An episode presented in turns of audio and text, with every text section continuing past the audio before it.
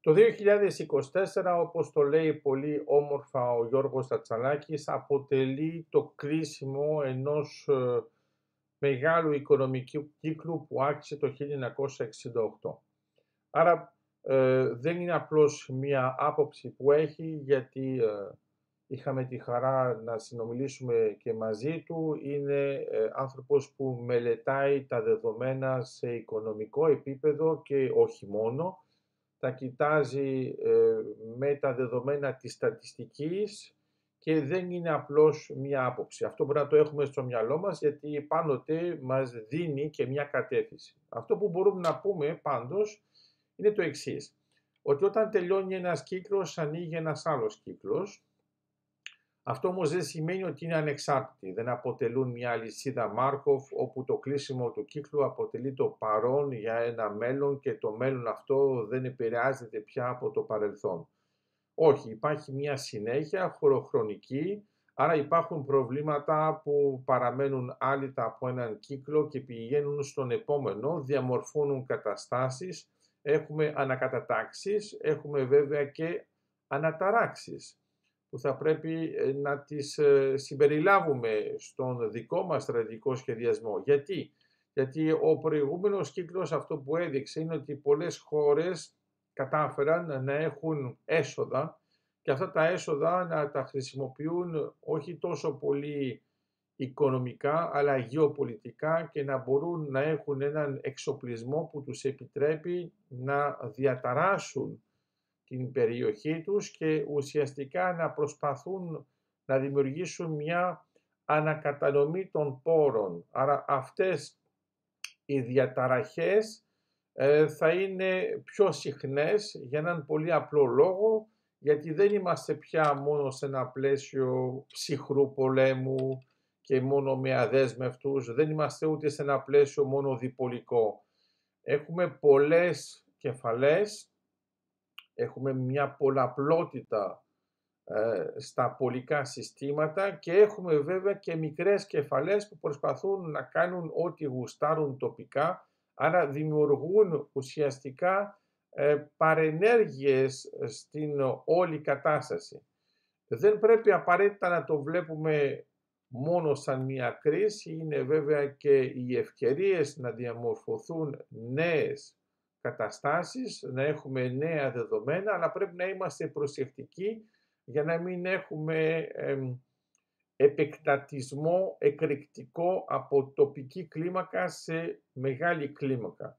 Ξέρουμε ότι υπάρχουν μερικά μεγάλα προβλήματα, τα βλέπουμε και ε, με τις μεγάλες δυνάμεις, τις διαστημικές, τις πυρηνικές, αλλά πρέπει να προσέχουμε και τις μικρότερες, οι οποίες μπορούν πολύ πιο εύκολα να το πω αλλιώς, πιο συμβατικά όσο αφορά τον οπλισμό τους, να αλλάξουν τοπικές καταστάσεις και αυτές οι τοπικές καταστάσεις όχι απαραίτητα να είναι το ανάλογο από το φαινόμενο πεταλούδας, αλλά πάνω να διαμορφώσουν τα δεδομένα αρκετά έτσι ώστε να υπάρχουν και πολλές αλλαγές φάσης εντός στην μεγάλη αλλαγή κύκλου. Γιατί για να κάνουμε και την διαφοροποίηση άλλο η αλλαγή φάσης, μπορεί να έχουμε πολλές μέσα σε μια αλλαγή κύκλου και άλλο ένας κύκλος, γιατί, γιατί ο κύκλος είναι κάτι το πιο ολοκληρωμένο, βλέπουμε ότι αυτός ο κύκλος που τελειώνει το 24 έχει αρχίσει από το 1968, άρα έχουμε έναν κύκλο ε, με 56 χρόνια. Είναι καλό να το έχουμε στο μυαλό μας γιατί είναι κάπως πιο δύσκολο για τους ανθρώπους να το αντιληφθούν. Έχει ένα μεγάλο εύρος και δεν το καταλαβαίνουν πόσο αλλάζει αυτός ο κύκλος. Όμως, πρέπει να θυμόμαστε ότι είχαμε έναν ανάλογο κύκλο και με τα θέματα της πανδημίας που έχουμε μετρήσει πάνω κάτω ότι είμαστε γύρω στα 39 χρόνια. Γι' αυτό είχαμε πει μάλιστα ότι η πανδημία είχε αργήσει να έρθει. Ε, είχαμε προβλέψει ότι θα ήταν πριν εδώ. Αυτό που έχει σημασία είναι με αυτούς τους μεγάλους κύκλους που δεν είναι απαραίτητα αντιληπτοί σε τοπικό επίπεδο, σε προσωπικό επίπεδο, είναι ότι επηρεάζουν αρκετά όχι μόνο την καθημερινότητά μας, αλλά τη ζωή μας σε μεγάλο βαθμό.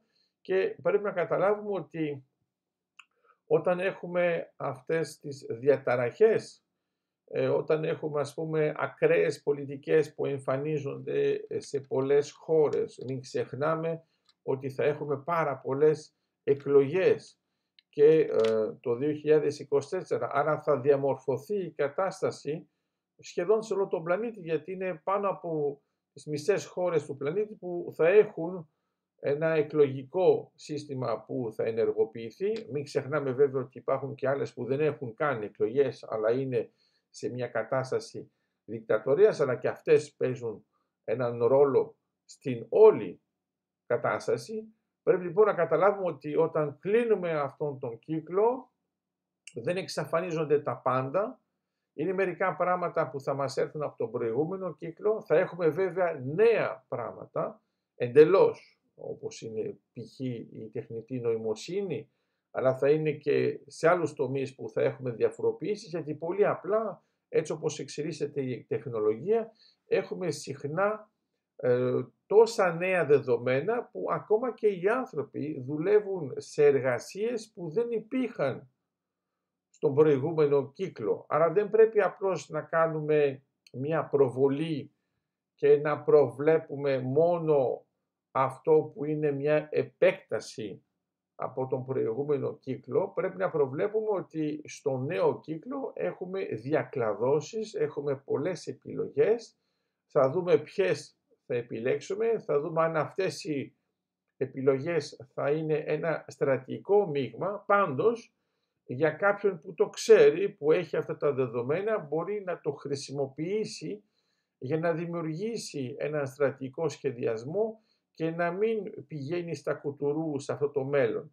Διότι η ανάλυση αυτών των κύκλων, όπως έχουμε και τα κύματα, όπως έχουμε και τη θεωρία με τα wavelets, όπως έχουμε και την μορφοκλασματική ανάλυση, μας επιτρέπει ε, να φέρνουμε πιο κοντά το μέλλον, να το αναλύουμε με δεδομένα που υπάρχουν ήδη τώρα και να καταλαβαίνουμε ότι μέσα στα δεδομένα που έχουμε τώρα υπάρχουν ήδη οι σπόροι του μέλλοντος που θα εμφανιστούν. Όταν το ξέρουμε αυτό, είμαστε προετοιμασμένοι και αυτός που είναι προετοιμασμένος δεν ε, βλέπει το μέλλον σαν κάτι που του έρχεται και πρέπει να αυτοσχεδιάσει την αντίδρασή του, ουσιαστικά μπορεί να μπει και στο πλαίσιο της προετοιμασίας, της σκηνοθεσίας και να καταλάβει ότι έχοντας έναν στρατηγικό σχεδιασμό την ώρα που κλείνει ένας κύκλος και ανοίγει ένας κύκλος, μπορεί να το αξιοποιήσει, όχι μόνο να το εκμεταλλευτεί παθητικά, αλλά να το αξιοποιήσει ενεργητικά